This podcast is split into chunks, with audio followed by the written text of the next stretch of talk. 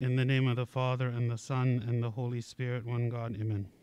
So, God willing, today, uh, as I said um, in the announcements in the liturgy, it's been exactly one year since we've uh, had this meeting. So, I'm glad that we can start it again, and I'm glad to see you all here. Um, God willing, today we're going to start a short series um, during the Great Fast uh, about the Desert Fathers. Okay? Does anyone can tell me who the Desert Fathers are? Who are the desert fathers?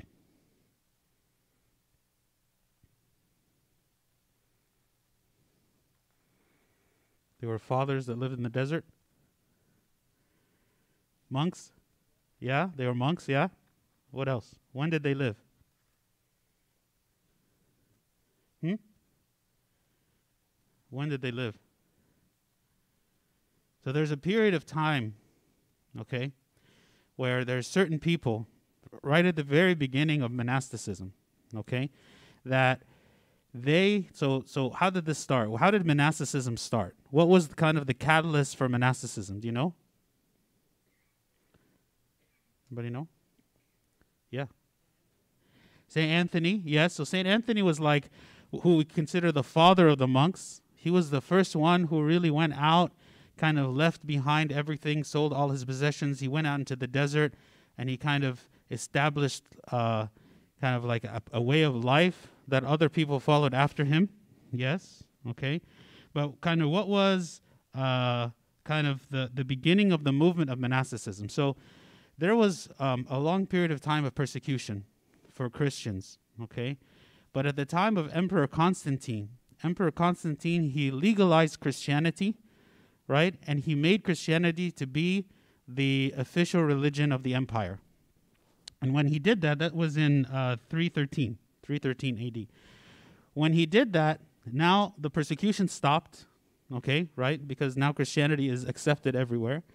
And a lot of people felt like the, the gain, the benefits, if you can imagine, the benefits that they had by through the persecution, kind of like they didn't have it anymore. Like, you know, we are always talking about how we want religious freedom, and we want to be able to, to worship God according to the way that we see is appropriate, right? Which is a good thing, definitely.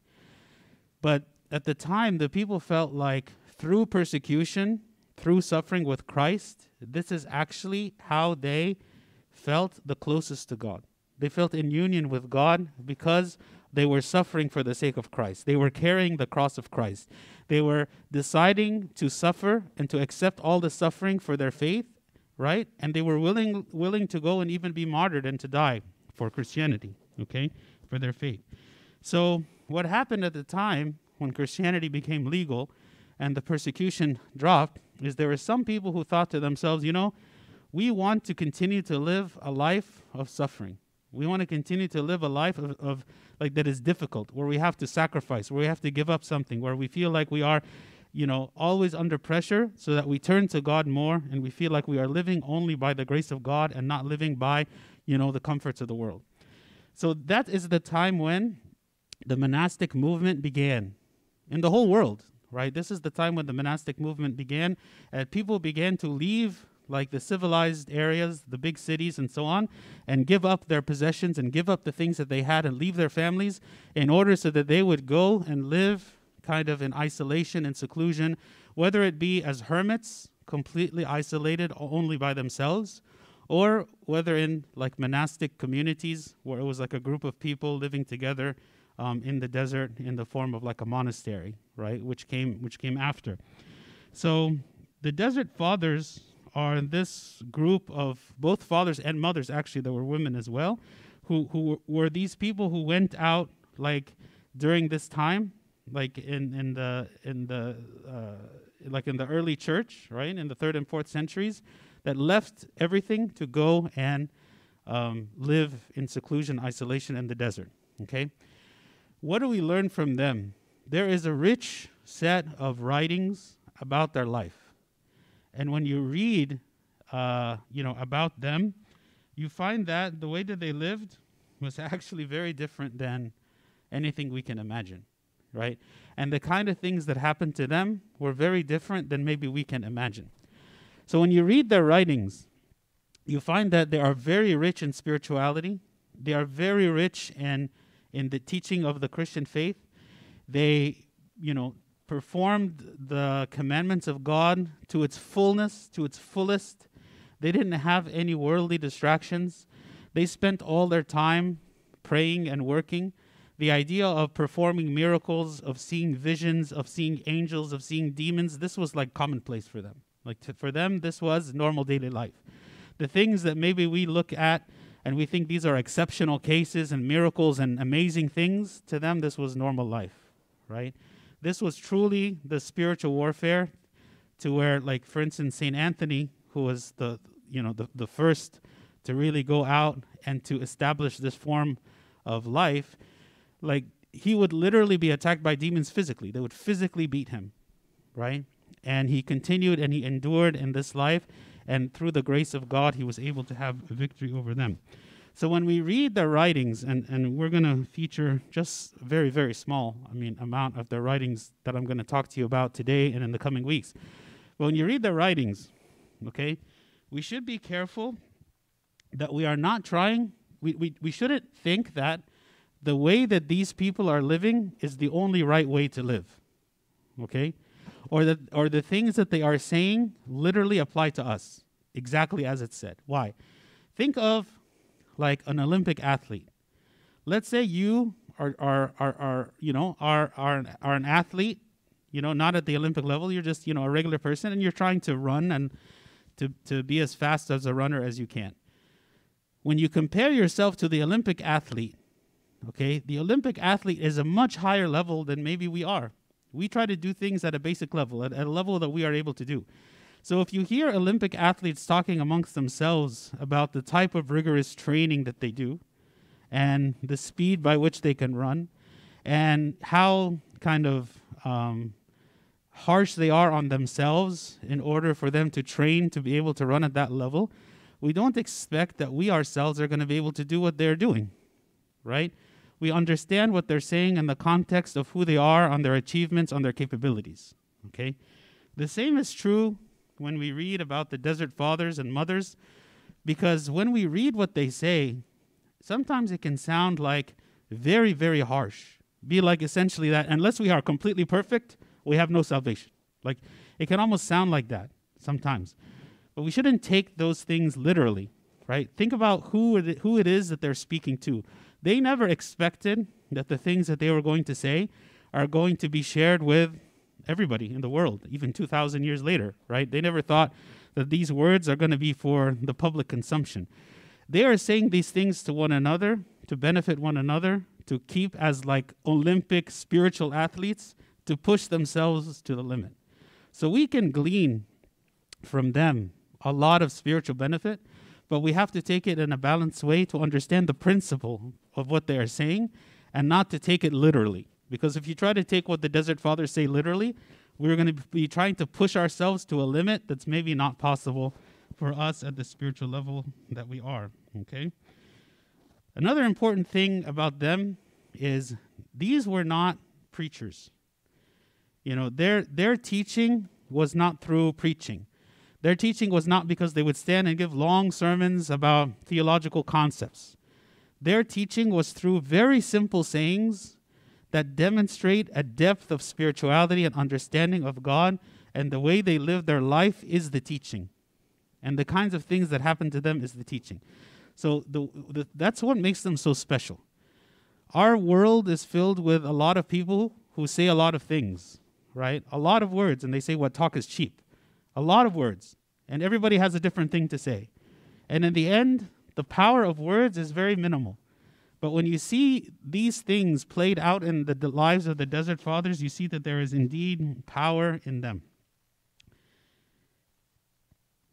Scetis. You'll hear this word, and oftentimes in the Synaxarion, when you hear the Synaxarion is being read, you hear this term Scetis, or it's also known as shehit. Okay, this is the wilderness. This is different places in Egypt, okay, that were like centers of monasticism. And one of the places, okay, here you can see on the map the one that says Scetis.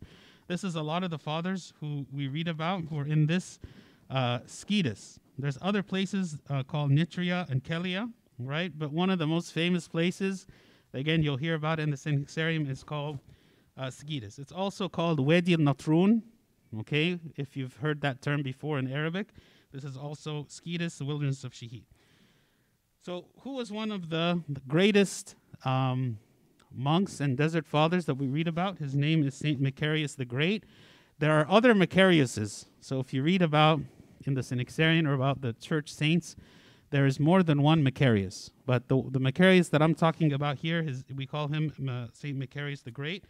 Um, he was born in uh, 300 AD, and he was a camel driver, and he was one of the pioneers of this monastic movement in this area of Skytis. He was ordained as a priest and lived as an anchorite in a village until he was falsely blamed for impregnating a girl. It was a girl who had a relationship with another man. And when she was found out that she was pregnant, this man was not her husband, she got in trouble. So she blamed St. Macarius and said about him that he is the father of the child, right? And so the family of the girl and all the people there at the time were blaming St. Macarius, and they said that this man is a fraud. He's not a holy man at all. Uh, and they demanded that he financially take care of this girl.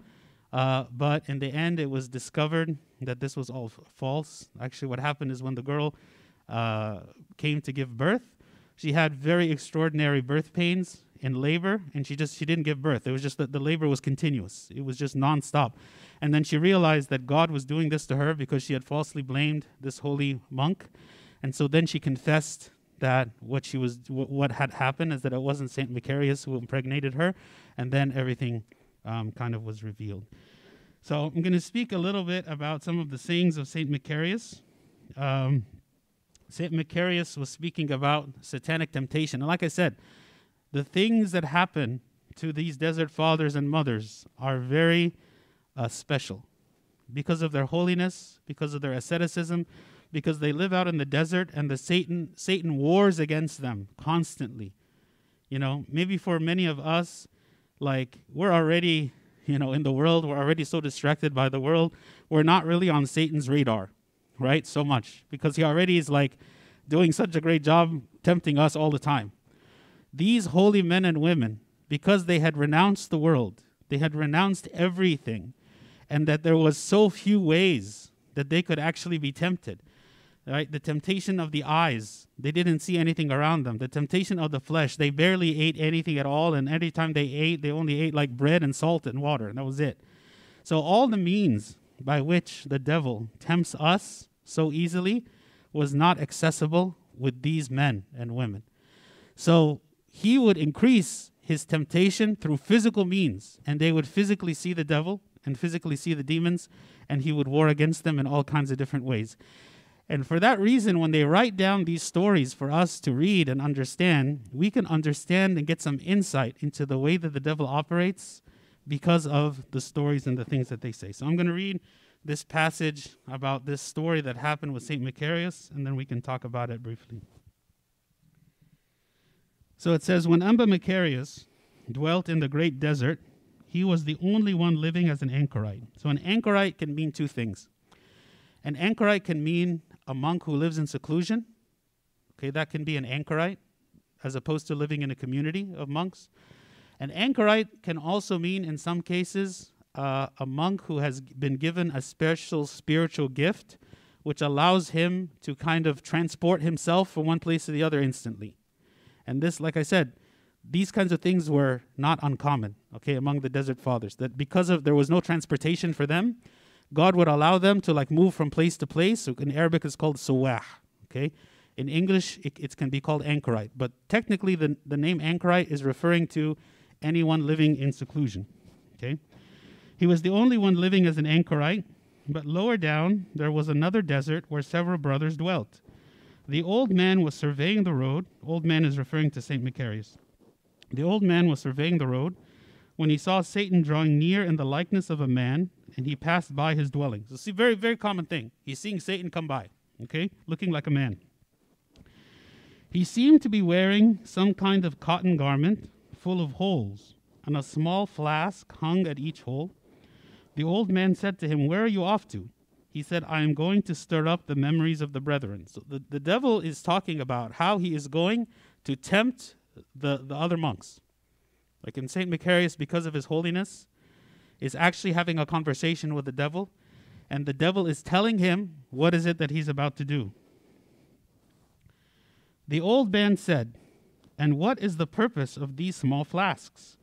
He replied, I am taking food for the brethren to taste. The old man said, All those kinds? He replied, Yes. For if a brother does not like one sort of food, I offer him another. And if he does not like the second any better, I offer him a third. And of all the varieties, he will, he will like one at least. With these words, he departed. So, what do you think this means? Like, what kind of food is he offering? Is he actually going to give them physical food? Someone said something? Temptations. Something appetizing.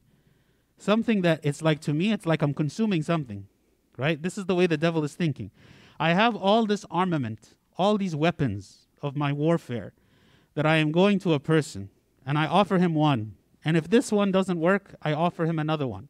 And if that one doesn't work, I offer him a third one. And this is the way that he was tempting all of these monks who were living in the desert. The old man remained, watching the road, until he saw him coming back again. When the old man saw him, he said to him, Good health to you. The other replied, How can I be in good health? The old man asked him what he meant, and he replied, Because they all opposed me, and no one received me. The old man said, Ah, you did not find any friends down there? He replied, Yes, I have a monk who is a friend down there. He at least obeys me when he sees me, he changes like the wind. What does that mean?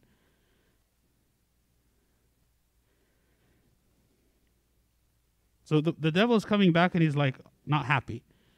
And then Amba Macarius says, Why are you not happy? He says, Well, Nobody is nobody's accepting me. Everyone is is resisting my temptation, except for one. He is a friend of mine because when I go, he changes like the wind. What do you think changes like the wind means? He's easily tempted and he changes. You can think of like us who change. When I am at church and I'm meditating on the things of God and I'm listening to the, the, the word of God, and I'm praying and I'm taking communion, I'm one way. Sincerely, sincerely, I am one way. I feel like this is what I'm doing is the most important thing. To me, the priority of being in the house of God and praying to God and, and placing God as the number one thing in my life, truly, sincerely, this is who I am in that moment.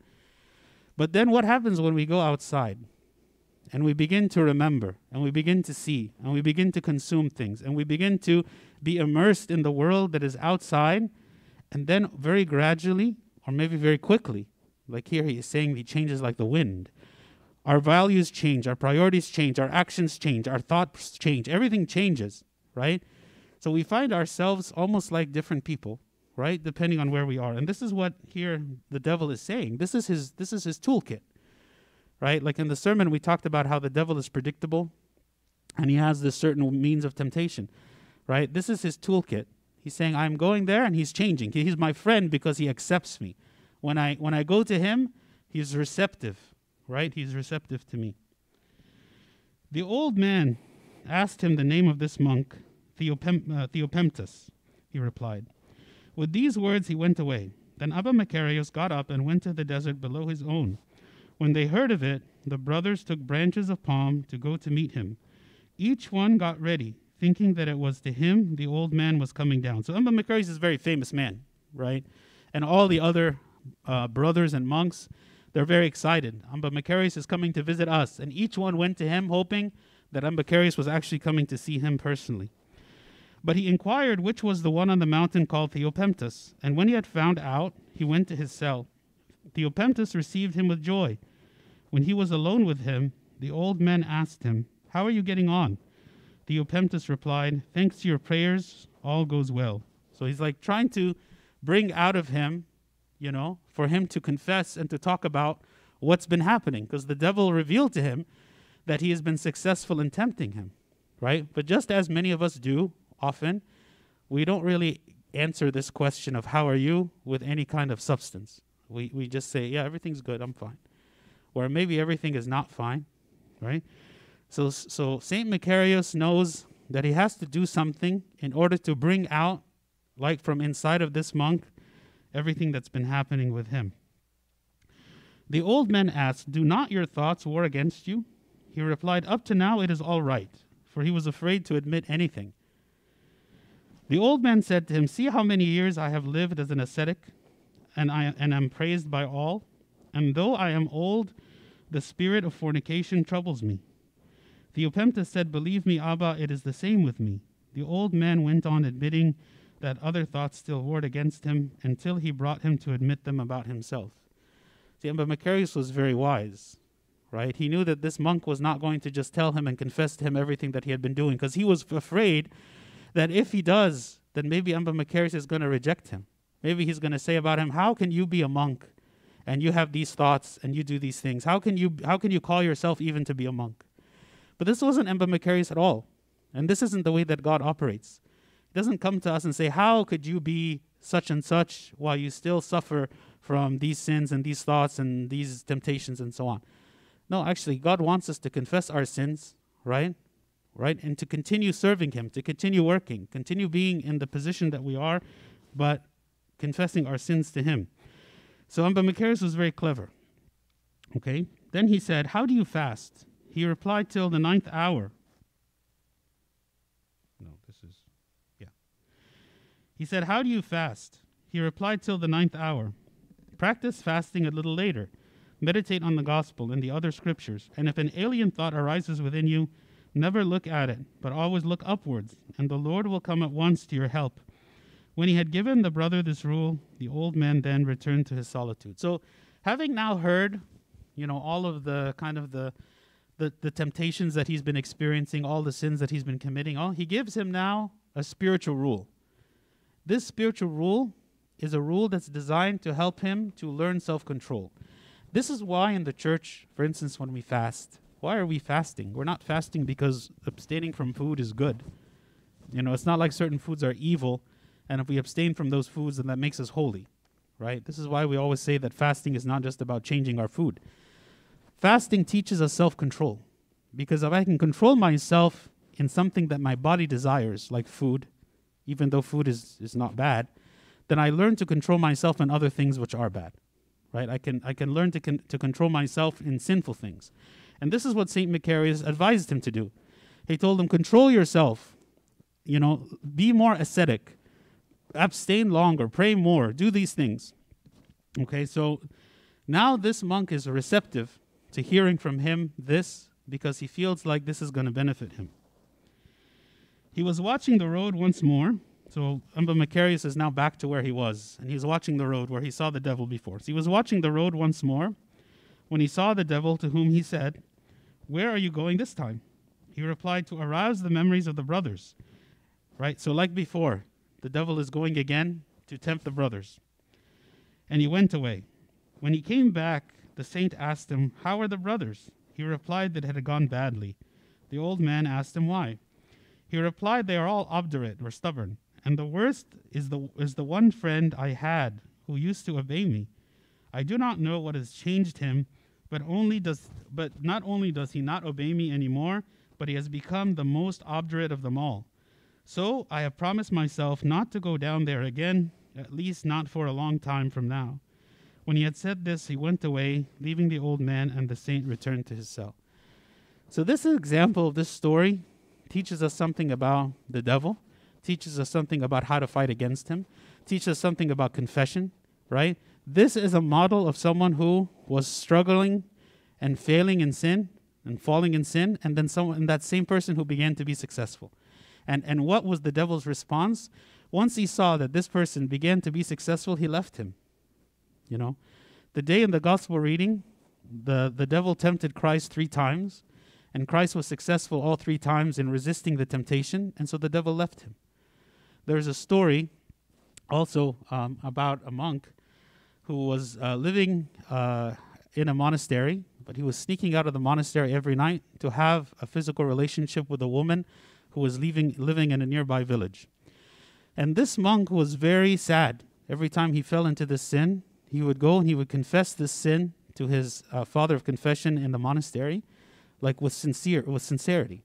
But the fight against him was very strong, and he continued to fall into this sin for 15 years. You can imagine 15 years. And you can imagine what a monk would feel like saying, Oh, I'm supposed to be this holy and righteous monk, and yet I'm going and I'm sneaking out of the monastery and I'm doing this for such a long time, um, and this war against me is so strong. After 15 years, the devil appeared to him, and he told him, I'm going to stop fighting you because you are benefiting more from your persistent repentance and confession than I am successful in causing you to fall. So you are actually benefiting from my temptation. And so I'm going to stop completely fighting against you. This tells us also something about the devil and the way the devil works. If he sees that we are continuous in repentance and that we are continuous in confession and that we continually struggle, even though we might still fail, even though we are still weak and we struggle, but if he sees us get up again and again and again, then after a while, he, he leaves us alone, right? And this here is what happened here to this monk. It might take a long time, right? But this here is what happened to this monk. It's something we can learn from this story. So, what do we learn? We learn that the devil is active, right? He's, you know, the Bible says about him that he is like a roaring lion, like roaming around, seeking whom he may devour. Like he is looking for someone to attack he is not idle. Like he did not get to this stage. If you look at the amount of sin in the world, the corruption in the world, the the the the, the twisted truth, the all the corruption in the world. You don't get to be like this without the devil being extremely active, extremely clever, and extremely powerful. Right? He is active we sadly are often not active. We, we, we tend to become lazy. We tend to kind of be very um, relaxed and, and, and lax in our spiritual rule. We are not always protecting ourselves, you know? We let things in that we shouldn't allow in. Imagine you are in your house and you have like this gang of thugs, right, that come to your door and they're like pounding on your door and then they want to come into your house. None of us would open the door like we would be very careful, right? We would call the police. We would make sure the doors are locked. Like we do everything to prevent these people from coming into our house. But in, from a spiritual perspective, right? We go up to that door and we open the door and we let the thugs in. Right? Every time we seek after sinful things, that's kind of like what we're doing.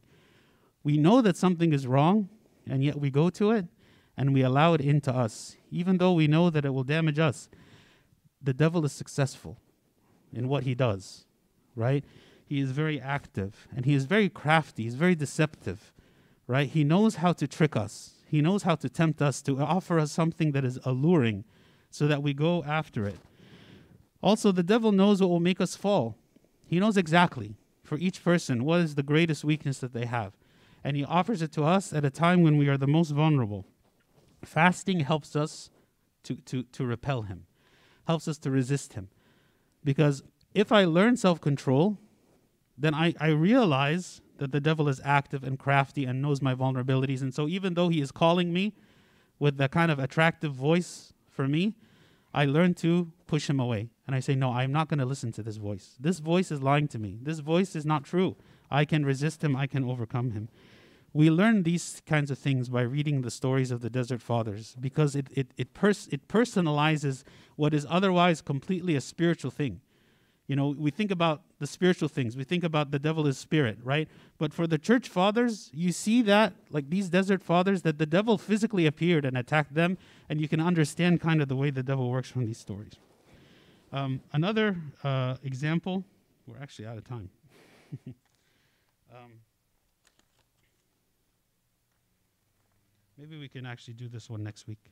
Um, but uh, we can continue on talking about a lot of these different stories from the, the Desert Fathers. Um, just to give you an idea of where to find these stories, if you're interested to read um, a lot of these stories um, and sayings of the Church Fathers, there's a book called The Sayings of the Desert Fathers, which has a lot of these stories.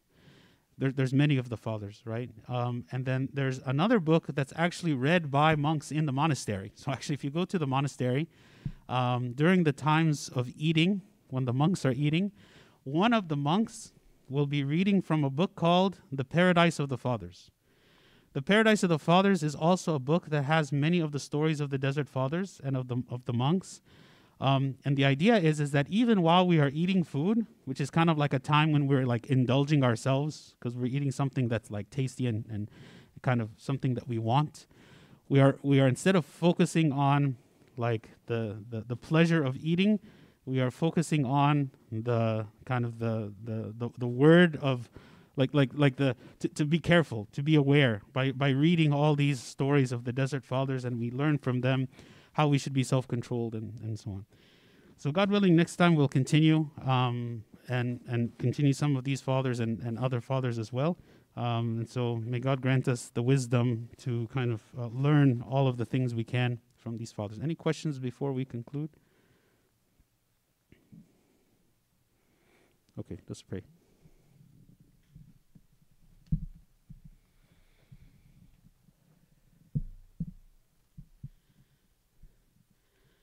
In the name of the Father, and the Son, and the Holy Spirit, one God, amen. We thank you, O Lord, for this day, and we thank you because you have given us through the church uh, a, a means and a system for fasting to control ourselves, to learn how is it that we can be self controlled, so that we can resist the devil and resist the sin that he offers us. We ask, O God, that during the time of this great fast specifically, that you teach us how to be self controlled and you allow us to take our spiritual life seriously and that we do not continue to live a life of laxness and a life of separation from you, but to approach you closer and closer, be united with you, and to taste your goodness, and to experience your love and warmth in a way that we never have before. We thank you, God, for the church. We thank you for every opportunity you give us to serve you and to learn more about you and to experience your love. Teach us your ways and help us, O God, to be fruitful in our service and in our life.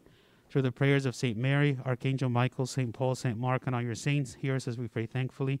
Our Father who art in heaven.